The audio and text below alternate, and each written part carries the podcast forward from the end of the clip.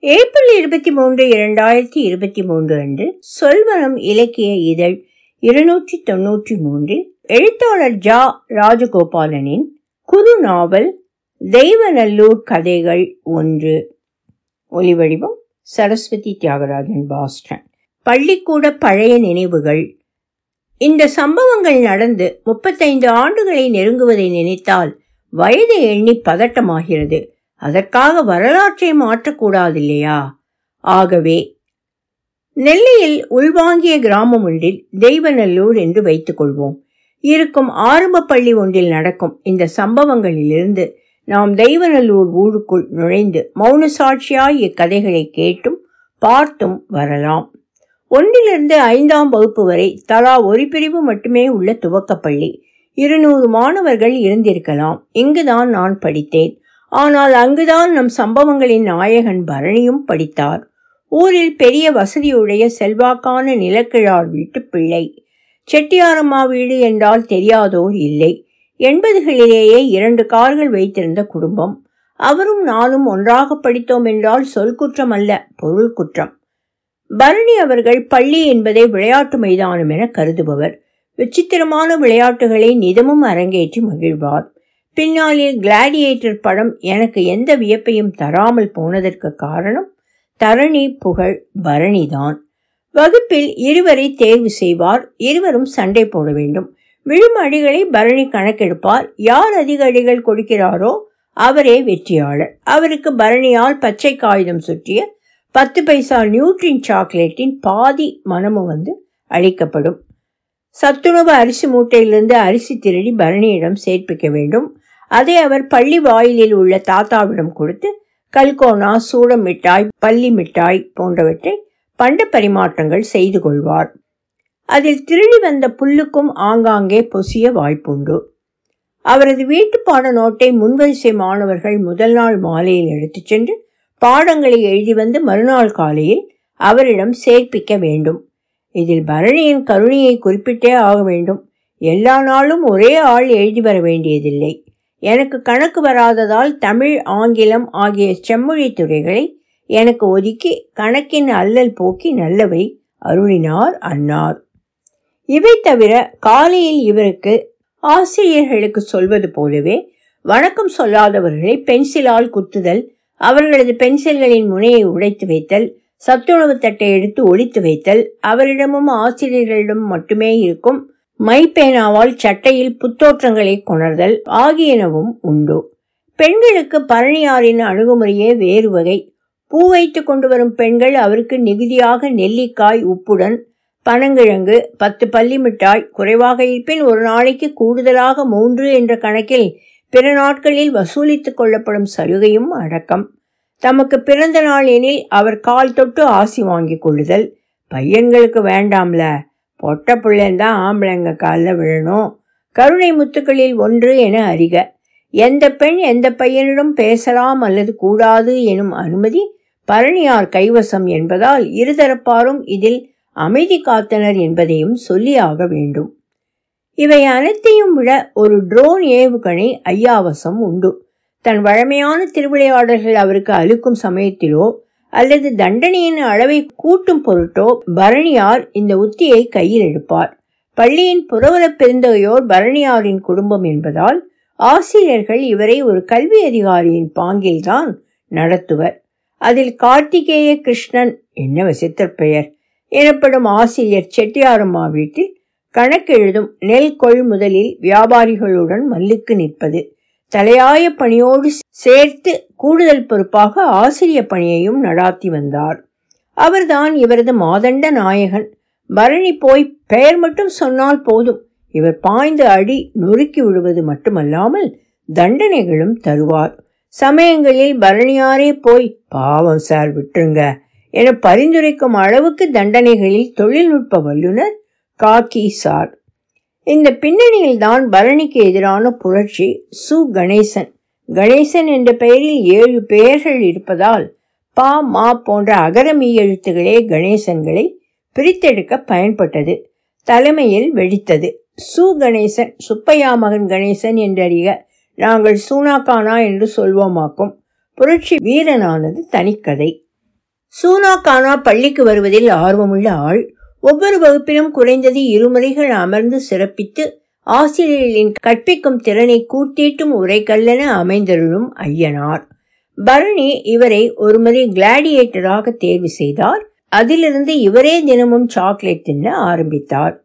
ஒரு கட்டத்தில் இவருக்கு இணையாக யாரை பரணி தேர்வு செய்தாலும் அவர்கள் மணமுடித்த முப்பதாம் நாளில் மணவாளனை இழந்த மங்கை நல்லாளின் நிலையை ஒத்து பெருங்குரல் எடுத்து கதறி விதிமேல் பழி சொல்லி பிலாக்கானம் பாட ஆரம்பித்தனர். தோற்றவர்கள் அல்ல இணையாக ஆட முன்வருவோர் கூட இல்லாத முழு வெற்றி சூனா கானாவுக்கு. இங்குதான் ஊழ்வினை உறுத்து வந்தது. பரணி வந்ததும் சூனா கானா பரணியிடம் சென்று போட்டியாளர் இல்லாததால் எனக்கே பாதி உன் பாதி வேண்டுமெனில் என்னை ஜெயித்து இழுத்துக்கொள். இந்த வசனச் சுடர் விளக்கின் தூண்டுகோல் அடியேன்தான் என உரைத்து அவர் கையில் உள்ள சாக்லேட்டை முழுமையாக பறித்து உண்ண ஆரம்பித்த நாளில்தான் புரட்சி விதை ஊன்றப்பட்டது. என்னைப் போலவே பிற அனைவரும் மௌனமாக இருந்து சூனாகானாவுக்கு ஆதரவு தெரிவித்தோம். அவருடன் பேச பரணி தடை விதித்ததோடு மட்டுமின்றி பிற கணேசன்களும் தம் பெயர்களை மாற்றிக்கொள்ள ஆணையிட்டார். அவர்களும் எம்ஜிஆர் ரஜினி கமல் விஜயகாந்த் என மாற்றிக்கொண்டனர் ரஜினி என்ற பெயருக்கு மூன்று கணேசன்கள் கடும் போட்டியிட்டதால் தன் வீட்டருகில் உள்ள பொந்திலிருந்து கிளிக்குஞ்சு கொணர்ந்து தருவதாக சொன்ன ப. கணேசனுக்கே ரஜினி பெயர் பரணியால் ஒதுக்கீடு செய்யப்பட்டது. உள்ளார்ந்த ஆதரவு மாணவர்களிடையே சூனா கானாவுக்கு இருப்பதால் தம் குழுவினர் தவிர பிறர் வாயசைவு கண்ணசைவு மூலம் அவருடன் தொடர்பில் இருப்பதை பரணி உய்த்தறிந்தார். ஆகவே பிற மாணவர்களை ஒற்றறிய ரஜினி கமல் எம்ஜிஆர் ஆகியோர் அவரால் உளவாளிகளாக நியமிக்கப்பட்டனர். சிவாஜி எனும் பரணியால் பெயர் சூட்டப்பட்டதில் மனக்குறை கொண்டிருந்த சா. கணேசனால் ரஜினி பெயருக்கு மோதி வாய்ப்பை நூலிழையில் தவறவிட்ட எங்களுக்கு இத்தகவல் சொல்லப்பட்டது. கவுண்டர் இன்டெலிஜென்ஸ் என்பதை அப்போதே கற்றுக்கொண்டோம். நான் வகுப்பு நேரங்களில் பரணிக்கு ஆதரவாகவும் பள்ளி விட்டதும் உளவாளிகள் பார்வை மறைவில் எங்கள் வீட்டு பின்புற தோட்டத்தில் சூனாக்கான ஆதரவாகவும் நடுநிலை வகித்துக் கொண்டிருந்தேன். அப்படியான ஒரு கூட்டத்தில் தான் பரணியின் அநியாயங்களுக்கு முடிவு கட்டும் சபதம் எடுக்கப்பட்டது. ஆனால் கவனமாக அந்த சபதத்தை நிறைவேற்றும் பொறுப்பு மட்டும் சூனாகானாவுக்கு கொடுக்கப்பட்டது.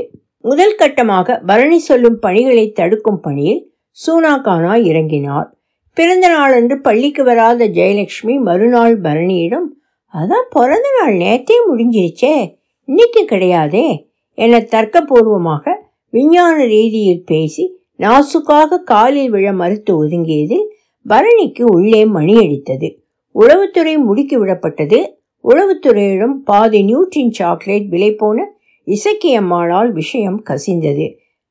எந்த பிள்ளைகளாவது அவன் காலில் விழுந்தீங்கன்னு தெரிஞ்சது. பூ வைக்க சடை இருக்காது. என சூனா கானா விவேகானந்தர் மாதிரி கைகளை கட்டிக்கொண்டு பெண்கள் வரிசைக்கு மேலிருக்கும் நேரு படத்தை முறைத்து கொண்டே சொன்ன தகவல் பரணிக்கு போய் சேர்ந்தது. பரணி தன் ட்ரோன் அட்டாக்கை கையில் எடுத்தார். காக்கி சாரிடம் போய் சூனா கானா தன்னை அடித்து விட்டதாக கண்களை கசக்கினார். காக்கி சாருக்கு ஏற்கனவே கணக்கில் சிறு குழப்பம். வரவு செலவு கணக்கை சூனா கானாவிடம் நேர் செய்து விட்டார். பிரம்புகள் இரண்டு உடைந்தன. அஞ்சானெஞ்சனாக அறியப்பட்ட சூனா கானா அடித்தாழாமல் தரையில் விழுந்து உரண்டு புரள்வதை காண ஜெயலட்சுமிக்குத்தான் முதலில் அழுகை வந்தது. பின்னர் இசக்கியம்மாள் ஆரம்பித்தார். அதன்பின் பெண்கள் குழுவே கேவி அழ சூனாக்கானார் ரணகளத்திலும் கிளுகிழுப்பானார் கலிங்கத்து பழனியை மிஞ்சும் அளவுக்கு ஓல அழுகைகள் கூடியதால் காக்கி சார் அடிமுறையிலிருந்து தண்டனைகளுக்கு மாறினார். முதல் தண்டனை ஒரு மணி நேரம். சத்துணவு அறையிலிருந்து ஒரு கை கல்லுப்பு எடுத்து வரப்பட்டு வகுப்பின் வடகிழக்கு மூலையில் இரு சிறு குவியல்களாக ஒரு சான் இடைவெளியில் பரப்பப்பட்டது. அந்த உப்பு குவியல்கள் மேல் முழங்கால் வருமாறு மண்டியிடும்படி சூனா கானா பணிக்கப்பட்டார். அவர் கைகளை ஊன்றி முழங்காலை உப்பிலிருந்து உயர்த்தினாலோ துடைத்தாலோ பின்புறம் நின்று கொண்டு உள்ளங்காலில் பிறம்பால் ஒரு அடி வைக்கும் உயரதிகாரம் பரணிக்கே வழங்கப்பட்டது. ஒரு மணி நேரத்தில் ஆறு முறைகள் மட்டுமே அடி வாங்கினார் சூனா கானா அடுத்த முக்கால் மணி நேரம் வேறொரு தண்டனை. நின்ற வாக்கில் இரு கைகளையும் சரியாக தோளுக்கு நேராக மடங்காமல் நீட்டி வைக்க வேண்டும். சத்துணவு கூடத்திலிருந்து ஒரு விறகு கட்டை எடுத்து வரப்பட்டு கைகளின் மேல் குறுக்காக வைக்கப்படும். இப்போது கையை தாழ்த்துவதோ உயர்த்துவதோ கூடாது. அப்படி கைகளை அசைத்தால் அல்லது விறகு கீழே விழுந்தால் தலைவனோடு கூடி வந்த தலைவியின் கன்னங்களில் ஓடும் செவ்வரிகளை ஒத்த வரிகளை பிரம்பின் துணை கொண்டு சூனாகானாவின் பின்புற அமரும் இடத்தில் பொறிக்க பரணிக்கு வாய்ப்பளிக்கப்பட்டது. பன்னிரண்டு முறைகள் என்பதை சூனாகானாவை பிறகு சொன்னார். எங்களிடம் காட்டாததால் நாங்கள் இன்னும் அந்த எண்ணிக்கையை ஐயப்பட்டியலில்தான் வைத்திருக்கிறோம். அடுத்த தண்டனை சுவரை ஒட்டி அமர்ந்து இரு கால்களையும் நீட்டி விரிக்க வேண்டும். இரு பாதங்களுக்கும் நடுவே குதிகால் உள் கரண்டைகளை தொட்டும் தொடாதவாறுமாறு விறகு கட்டை ஒன்று குறுக்கில் வைக்கப்படும். கால்களை சுருக்கினாலோ விறகு கட்டையை கால் பாதங்கள் தொட்டாலோ முன்தொடையில் பிரம்பினால் முத்திரை பதிக்கும் வாய்ப்பும் பரணிக்கே தரப்பட்டதில் வியப்பில்லை. மொத்தம் வாங்கிய பதினாறு முத்திரைகளில் மூன்று முன்தொடையில் அல்லது முழங்காலுக்கு கீழே விதிமுறைகளை மீறி பதிக்கப்பட்டதால் பதிமூன்று என்றே கணக்கில் கொள்ளப்பட வேண்டும் என்ற சூனாகானாவின் வாதத்தை நாங்கள் பிறகு ஏற்றுக்கொண்டோம். ஏன் இவ்வளவு தண்டனைகள் என உங்களுக்கு கேள்விகள் எழலாம். நான் மிகைப்படுத்துவதாகவும் நீங்கள் எண்ணலாம். ஆனால் இதற்கு காரணம் சூனா கானா தான் ஒவ்வொரு தண்டனை முடிவிலும் பரணியிடம் மன்னிப்பு கேட்குமாறு காக்கி சார் பேரம் பேசுவார். சூனாக்கானா பதில் பேசாமல் கைகளை குறுக்கே கட்டிக்கொண்டு இப் என்ற உச்சரிப்பில் உதடுகளை உரையச் செய்து காந்தி தாத்தா படத்தை முறைக்க ஆரம்பித்து விடுவார். மும்முறை பேர கேட்பு சாரால் கேட்கப்படும். தன்னிலை மாறாத சூனாக்கானாவுக்கு அடுத்த தண்டனை தயாராகும். இவ்வாறு பேரம் பேச தெரியாத சூனாக்கானா தனக்கான தண்டனைகளை அதிகரித்து கொண்டது அவர் தவறே. என எம்ஜிஆர் மற்றும் ரஜினியால் சொல்லப்பட்டது. கமல் நடுநிலையாக எதுவும் சொல்லவில்லை. ஆனால் முகத்தை சுழித்து உதடுகளை கூணி தலையை வெடுக்கென திருப்பிக் கொண்டதன் வழியே சிவாஜி தனது எதிர்ப்பை பதிவு செய்தார். அன்றைய நாள் முடிவுக்கு வந்தது. மன்னிப்பு கேட்காவிட்டால் மறுநாளும் தண்டனைகள் தொடரும் என்றார் காக்கி சார் வீட்டுக்கு போவது போல் போய் பதுங்கி இருந்துவிட்டு பரணி போனதும் நானும் சிவாஜியும் பள்ளிக்கே திரும்பி ஓடினோம். கால்களை ஒட்டி வைத்தபடி தலை குனிந்து அமர்ந்திருந்த சூனா கானாவுக்கு பக்கத்தில் இருந்த நெல்லிக்காயை எடுத்து நீட்டிக் கொண்டிருந்த ஜெயலட்சுமியை பார்க்க எனக்கு வியப்பாக இல்லை. ஜெயில போனதும் சூனா கானா எழுந்தார். கால்கள் நடுங்கின கண்கள் சிவந்து உடலே மினுமினுவென இருந்தது. அடியெடுத்து வைக்க முடியவில்லை. நான் அவர் பைக்கட்டை எடுத்துக்கொள்ள சிவாஜி சூனா பானா தோளை பிடித்துக்கொள்ள அன்னாரை வீடு கொண்டு சேர்த்து திண்ணையில் உட்கார வைத்துவிட்டு ஓடி வந்து விட்டோம் மறுநாள் சம்பவங்கள் நிறைந்த நாளாக இருக்க போகும் பரபரப்பில் நாங்கள் பள்ளிக்கு போனோம். ஆனால் சூனாகானா பள்ளிக்கு வரவில்லை.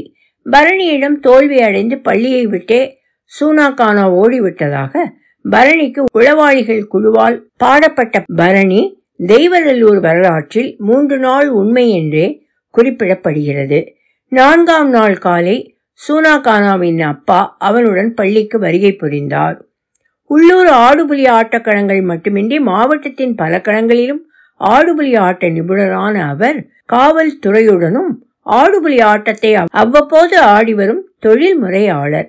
பல சுப்பையாக்கள் உண்டென்பதால் காவல்துறை பதிவேட்டில் புலிச்சுப்பையா என்றே பட்டமளிக்கப்பட்டவர். பள்ளிக்குள் நுழைந்த வேகத்தில் காக்கி சாருக்கு பெருங்குரலில் தொடர் முகமன்களை முழக்கியவாறே வந்தார் புலியார். உம்ம குள்ளில மொழாப்படிய தேய்க்க எனும் முகமன் மட்டுமே அவை பண்பாடு கருதி ஈண்டு பகிரத்தக்கது. ஆசிரியர்கள் கூடினர் தெருவோர் கூடினர் புலியார் சமூகத்தின் நாட்டாமையார் கூடினர் பரணியின் தந்தையும் வந்து சேர்ந்தார். விவகாரங்கள் இரு தரப்பிலும் பேசப்பட்டன. சூனாக்கானா கைகள் கால்கள் நெறிக்கட்டி காய்ச்சலாக இருந்த போதும் பரணியின் திருவிளையாடல்களை படலங்கள் எதையும் மறக்காமல் மாற்றாமல் அரங்கேற்றினார். காக்கி சாரின் ஓரவஞ்சனைத்தனம் பூனை பிசுக்கித்தனம் எனவும் புலியாரால் சிறப்பித்து கூறப்பட்டது. பதிலுக்கு சூனா கானாவின் மேல் பெண்களின் கூந்தலை அறிந்து விடுவேன் என மிரட்டிய ஈவ் டீசிங் வழக்கும் வகுப்பின் பொது அமைதிக்கு பங்கம் விளைவித்த வழக்கும் பிற மாணவர்களை சாக்லேட்டுக்காக கொலை செய்யும் நோக்கில் தாக்கிய வழக்குகளும் காக்கிசார் தரப்பிலிருந்து வைக்கப்பட்டன. இவை நடக்கையில் பரணி அவர் அப்பாவின் காரில் அமர்ந்து கொண்டு பிளாஸ்கில் இருந்த காப்பியை ஊற்றி குடித்துக் கொண்டிருந்தார். நீண்ட வாதங்களுக்கு பிறகு வழக்கு அபராத வழக்காக மாற்றப்பட்டு ஐம்பது ரூபாய் புலியாருக்கு நஷ்ட ஈடாகவும் இன்னும் ஒரு ஐம்பது ரூபாய் வழக்கு செலவுகளுக்காக நாட்டாமையார் கணக்கிற்கும் வரவு வைக்கப்பட்டு வழக்கு பைசல் செய்யப்பட்டு விட்டது. ஆனால் பரணியை இப்படியே விட்டுவிடக்கூடாது என்றும் அவருக்கு தவறை உணர்க்கும் விதத்தில் தண்டனை தரப்பட வேண்டும் எனவும் நாட்டாமைகளில் ஒருவரான சாத்தையா சா கணேசன் என்ற சிவாஜியின் அப்பா உறுதியாக நின்றார். காக்கி தானே முன்வந்து அப்பொறுப்பை ஏற்றுக்கொண்டார். மறுநாள் பள்ளியில் தானே முன்னின்று அதை செய்வதாகவும் இனி வேறு எவருக்கும் இப்படி தண்டனைகள் கொடுப்பதில்லை என்றும் உறுதியளித்தார். அதோடு பஞ்சாயத்து முடிவுக்கு வந்தது. ஐம்பதாக கொடுக்காமல் ஐம்பத்தி ஒன்றாக கொடுத்த பரணி அப்பாவின் பெரிய மனுஷத்தனம் பஞ்சாயத்து கலைவில் உறக்க ஒலித்துக் கொண்டிருந்தது.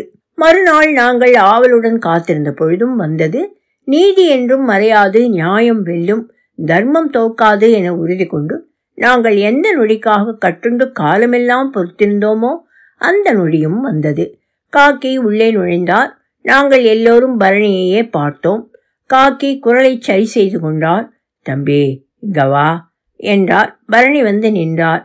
தம்பி நம்ம பக்கமே நியாயம் இருந்தாலும் கொஞ்சம் விட்டு கொடுத்துதான் போகணும் வெறும் பயிலும் நீயுமா பிணையலு இனியாவது ஒழுங்காயிரு என்று குரல் கம்ம சொல்லிவிட்டு நாங்கள் யாவரும் இன்று வரை கனவிலும் கண்டு நடுங்கும் நம் எதிர்க்கும் நேரக்கூடாத அந்த தண்டனையை சொன்னார். எங்கள் வியப்பு உச்சத்தையும் தாண்டியது. அடுத்த நொடிக்குள் எந்த எதிர்ப்புமின்றி பரணி அந்த தண்டனையை ஏற்றுக்கொண்டு உடனே அதில் இறங்கிய போதுதான். தம்பி ஓடிப்போய் அந்த மரத்தை தொட்டுட்டு வா. நிற்காம போனோம். முக்கா முக்கா மூணு மட்டம். அதில் இரண்டாம் முக்காவில் சார் குரலடைந்து அழுகை சப்தம் வந்தது என சிவாஜி இன்று வரை உறுதியாகச் சொல்கிறார். நாங்கள் தண்டனையின் கொடூரத்தில் உறைந்து விட்டதால் சரியாக கேட்கவில்லை. அன்றிலிருந்து சூனா கானா பள்ளிக்கு வருவதில்லை. நின்று விட்டார். இதன் அடுத்த ஆண்டில் காக்கி சார் உள்ளூரிலேயே தொடங்கப்பட்ட இன்னொரு பள்ளிக்கு மாறினார். அவருக்கு பிரிவு உபச்சாரம் நடத்தப்பட்டது. தழுத்தழுப்புடன் காக்கி சார் தன்னை பற்றி பணியில் தன் நேர்மை பற்றி தானே உரையாற்றினார். மாணவர்களுக்குள்ள நான் என்னைக்குமே வேறுபாடு பார்த்ததில்ல. தவறு செய்தா கடுமையா கண்டிக்கிறேன்னு எனக்கு கெட்ட பேரு தான் ஆனா பசங்களை கண்டிச்சதை நினைச்சு நான் ஒவ்வொரு முறையும் வேதனைப்படுறது யாருக்கும் தெரியாது. இதோ பரணி தம்பி இருக்கான். அவன் தப்பே பண்ணலைனாலும் தப்பு நடந்த இடத்துல இருந்தாங்கிறதுனாலேயே அவனுக்கும் கடுமையான தண்டனைகள் கொடுத்திருக்கேன். குரலை கம்மச் செய்து தலையை அசைத்து மீண்டார் நான் கடைசி வர நேர்மையான ஆசிரியனாய் இருப்பேன். அவர் கிளம்பும்போது ஜெயலட்சுமியும் ரஜினியும் கமலும் அழுதார்கள். அழவில்லை என்றால் வந்து அடிப்பாரோ என்ற பயத்திலும் அழுவதா வேண்டாமா என்ற குழப்பத்திலும் எங்கள் முகம் அழுவது போலவே இருந்ததால் நாங்கள் தப்பிவிட்டோம். பல ஆண்டுகள் கழித்து சூனாக்கானா டிராக்டர் ஓட்டும் பணியில் செட்டியாரம்மா வீட்டில் வேலை பார்ப்பதாக அறிந்தேன். பணிவு ஓய்வு பெற்ற காக்கிசார் முழுநேர கணக்கராக அங்கேயே வேலை செய்து வருவதாகவும் அறிந்தேன். ஜெயலட்சுமி குறித்து தான் அறிந்து கொள்ளவே முடியவில்லை. தொடரும் ஒலிவடிவம் சரஸ்வதி தியாகராஜன் பாஸ்டன்.